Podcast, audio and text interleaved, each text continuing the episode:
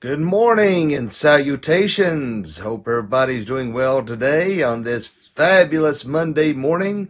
It's a bit chilly outside, so uh, be sure and grab your coat as you're running out the door, and uh, that way you can stay nice and toasty. If you're like my wife, who stays cold all the time, she wears uh, three or four layers of clothes, and uh, then uh, she'll melt your face in the car with the heat, so I get tickled at her sometimes. She looks like a A homeless person where she dresses around the house where she stays so cold. But uh, so be uh, uh, be aware and uh, dress appropriately. It's it's that it's that time of year where you do have to dress in layers because uh, you know you get uh, it's cold in the mornings and it gets hot in the afternoon. So it's just the way it goes. But uh, but anyway, I can't believe that this week is Halloween. Don't seem possible, and uh, just a few short weeks away from Thanksgiving. Yes, can't wait for that.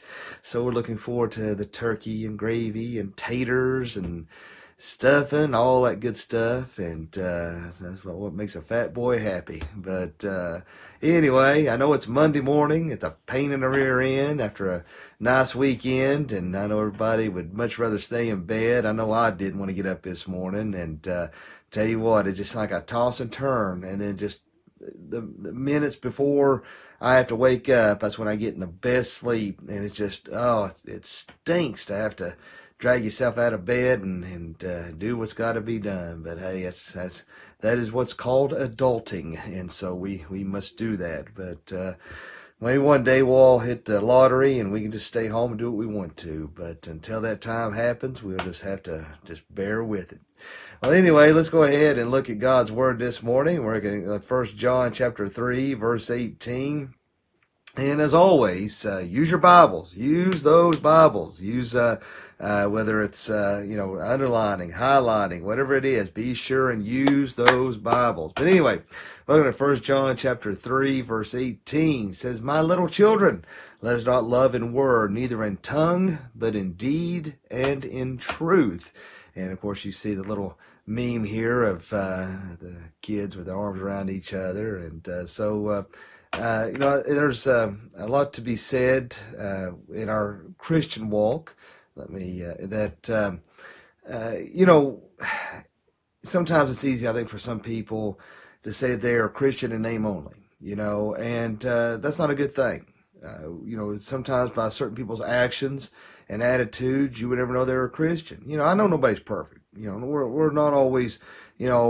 Uh, super spiritual twenty-four seven, you know, uh, we mess up, and, you know, it's frustrating as a pastor uh, because I, I want to uh, lead by example in my home and at church, and whether I'm alone or with people, I want to be the same person, and it makes it difficult uh, when I'm trying to prepare for a sermon, what, and uh, uh, me and my wife get into it, or, or I have a uh, split second uh Uh, flight of road rage or something, you know, and it's just like, golly, man, I'm supposed to be preaching, and, and I'm acting like this, and, you know, it just makes you feel like crap uh, to get up there and try to talk to people about the Lord, and uh, you got so many issues yourself are dealing with. But, you know, that's just the reality of it. Just because I'm a pastor doesn't mean that I don't have my own battles I have to fight. In fact, I think they're even more so, and particularly uh, Monday mornings uh, after after preaching, I felt the devil's attacking even harder and trying to trying to sink those arrows into every weakness that you have. So I understand nobody's perfect. You're not always going to be super spiritual all the time, and that's not what this point is. It's just there's a lot of people out there who give lip service that say they're a Christian, but they don't show brotherly love, they hold grudges, they're not forgiving, they their words and language that they use, and uh, thank you, Kelly, uh, the, the words that they use uh, are contrary to the actions of that of a Christian.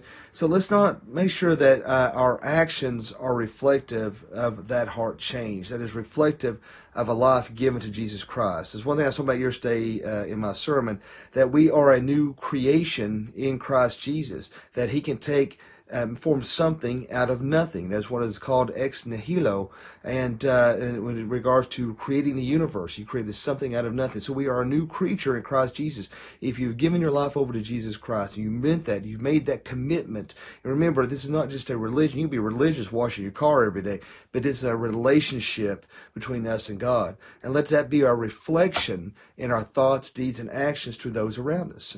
And, you know, we need to show that brotherly love, just like um, I was telling telling everyone yesterday, uh, I've been asked uh, to uh, to speak uh, December nineteenth uh, at the Memorial Park in regards to uh, veterans, and uh, they're asking for sponsorship for veterans. It's like one hundred fifty dollars uh, for sponsorship, but that provides them with food and clothing, uh, essential needs, uh, and blankets, uh, and things of that nature. In fact, even that day, they're going to be giving haircuts and doing things, trying to help these individuals. And uh, so we need to extend that brotherly love and help those in need. And I, I understand, you know, sometimes you're in a position where you can't, you know, you can't donate, but you can donate your time. I mean, you, you might not be able to financially do anything, but donate your time, doing volunteer work or doing these kinds of things that could help out. If just, even if it's just volunteering at a church or a soup kitchen or helping with our, our homeless or veterans, things, you know, there's things that you can do. Uh, I know what it's like to live paycheck to paycheck. I know what it's like to do without. I, I, I know uh, my wife and I, you know, there was times where we had to give plasma, just get enough uh, money to try to scrounge up some groceries. Uh, sometimes we would go to the local Mexican restaurant and we'd fill up on chips and salsa because they give it to you for free, then order like a three dollar plate of nachos and split it. You know, so I understand. I know that completely what it's like. But make sure that we're not giving lip service. Now, and that's what this is referring to in these verses here, or in this verse we're looking at. It says, "My little children, let us not love, let us not love in word, neither in, in tongue, but in deed and in truth." Showing that affection of Jesus Christ, showing that reflection of a heart change. When somebody hurts you, when somebody uh, talks about you, let it go. Be able to forgive as quick as you are offended. Be able to forgive as quick as you want forgiveness. That's showing the love of Christ, and you're letting it go. It's hard to do. It's, the devil wants to remind you. Remember what this person did. Remember that what this person said or done. Remember how you were treated. Trust, I mean, these are things I have to fight. You know, I, I've forgiven and I've let it go, but there are still times when uh, when I may be exercising or doing something, and the devil wants to bring that up. Remember what happened. Remember this. Remember that. And I just have to say, like, Lord, help me with that. Just, you know, in the name of Jesus, devil, just get away from me. And I have forgiven, and I'm letting that go. And it is so hard to do. But let us uh, not hold those grudges. Let us show brotherly love and affection to those around us. It's interesting how we see that uh, these uh, this, these verses in regards to brotherly love throughout God's Word. We see it here. We see it in First Peter. Uh, we see it in uh, uh, First John. And we, we see it in uh, John. We see it in different places throughout the Bible that God wants us to show brotherly love. Now, uh, some people have... Um, uh, We need to love individuals, but we need to hate sin. And I think some people believe, think that you have to compromise on your convictions as Christians in order to love somebody, and that's not true. You know, uh, just like I was reading last night in John, uh, I think it was six, verse sixty and sixty-six, if I'm not mistaken, where Jesus himself was speaking some hard truths. And there were those who were there could not bear to listen to those hard truths and left and walked away, so they couldn't handle that. Very similar to things of today. They don't like to hear the truth, so they walk away and get away from it. We have to stand true to our convictions, but at the same time, we can show brotherly love. We can't condone sin and actions that are contrary to the Word of God, no matter where you're at on the spectrum. And I don't care if it's same-sex relationships, adultery, pornography, all these things we have to fight against uh, that uh, is wrong. But we can try to love these individuals, show compassion, and show them Jesus. If they see that light of Jesus within us, maybe that will draw them to him, and then Christ can change them from there.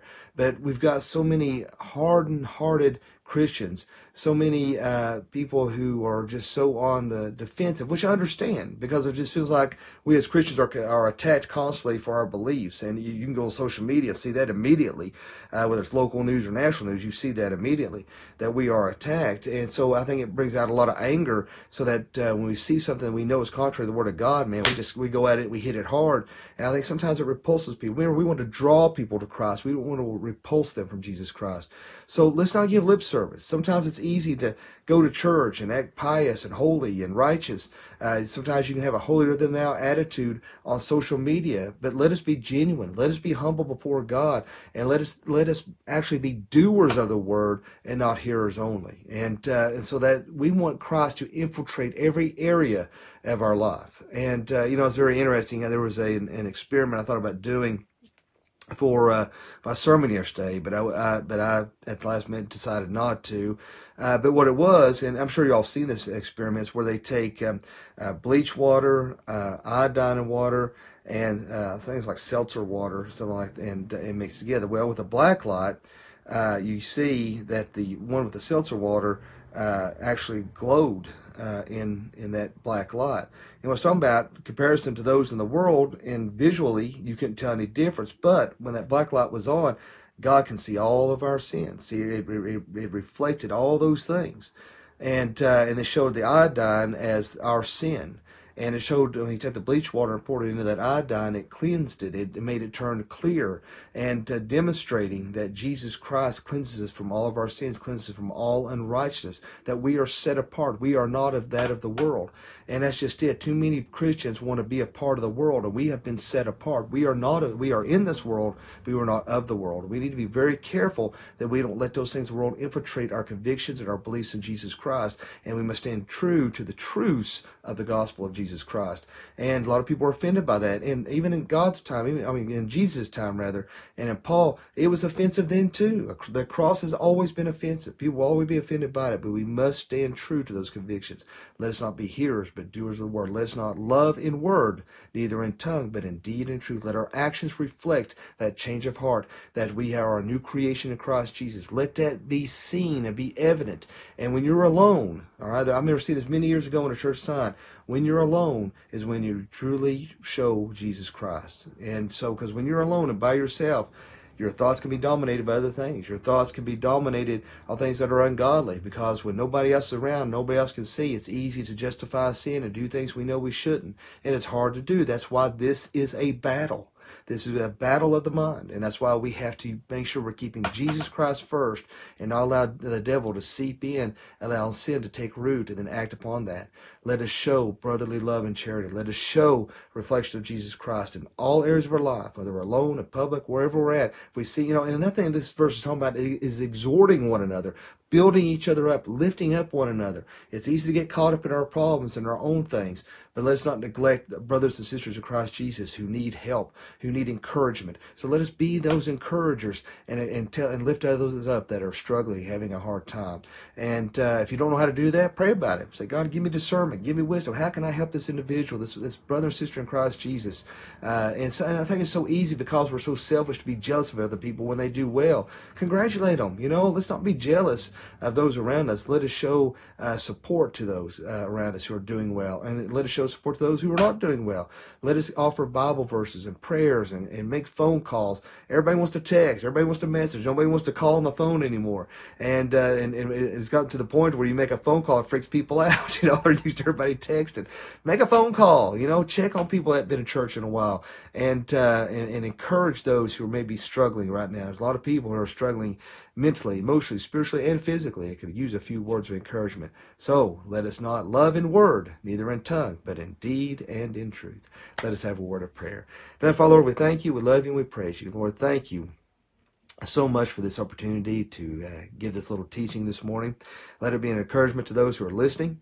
And Lord, let us serve you well, and uh, not in lip service, but let us be doers of the word. And Lord, if there's anyone watching that doesn't know you, let them pray this prayer. Dear God, forgive me of all my sins. Jesus, I know you died on the cross for me. I know you rose from the grave for me. Come into my heart and save me. Fill me with the Holy Spirit. Lord, be with our teachers, our parents, our children, our bus drivers. Let them get to school and back safe without any problems or complications. Lord, I just pray that uh, you be with all those who had offered up prayer requests at church and on social media, and that you will meet those needs according to your riches and glory. Pray that you'll be their police officers, Lord. Let them know that they are needed, loved, and appreciated. Our first responders, our active military. Uh, Lord, uh, just thank you for our president. And Lord, I know that there are those who oppose him and those who are for him, but no matter where you're at on the spectrum, Lord, uh, we need to pray for our nation's leaders, and I pray that you would give him wisdom, knowledge, and discernment, and that he will seek you for all things, and that you will keep him and his family safe, and that you will bless them. And Lord, I pray that you be with this nation, and that you'll touch hearts and minds like never before, and that you'll open them up and let them turn to you before it's too late. Thank you. We love you and praise you. In Jesus' name I pray. Amen. I thank each and every y'all for watching this morning. Don't forget our Harvest Festival at one eighteen Julie Lane, uh, Johnson City, uh, Fountain Life Bible Church, starting at six o'clock. Free candy, free food, free concerts, keep beat free. So uh, come on out and join us. And if you want to share these daily devotionals, of course, I uh, uh, uh, do a little Uh, shameless plug here. You can always go to Doctor Young seventy-seven on Facebook if you want to share these with friends and family who might want to watch these each day. If they don't do Facebook, I do Twitter at Doctor Matthias Young. And if you like to go back and listen while you're working or working out, uh, I do have a free podcast on Apple iTunes, The Doc Young Chronicles, and you listen to not only daily devotionals, uh, but sermons, and uh, that, so that you can, uh, and also podcasts that I do, interviews with different individuals. So it's something you can listen to while you're working or uh, working out, and uh, might make your day a little better, a little brighter. So hope everybody has a great day today, a fantabulous day, and as I say every morning, live each day as if it were your last, because one day it will be. Thanks for watching.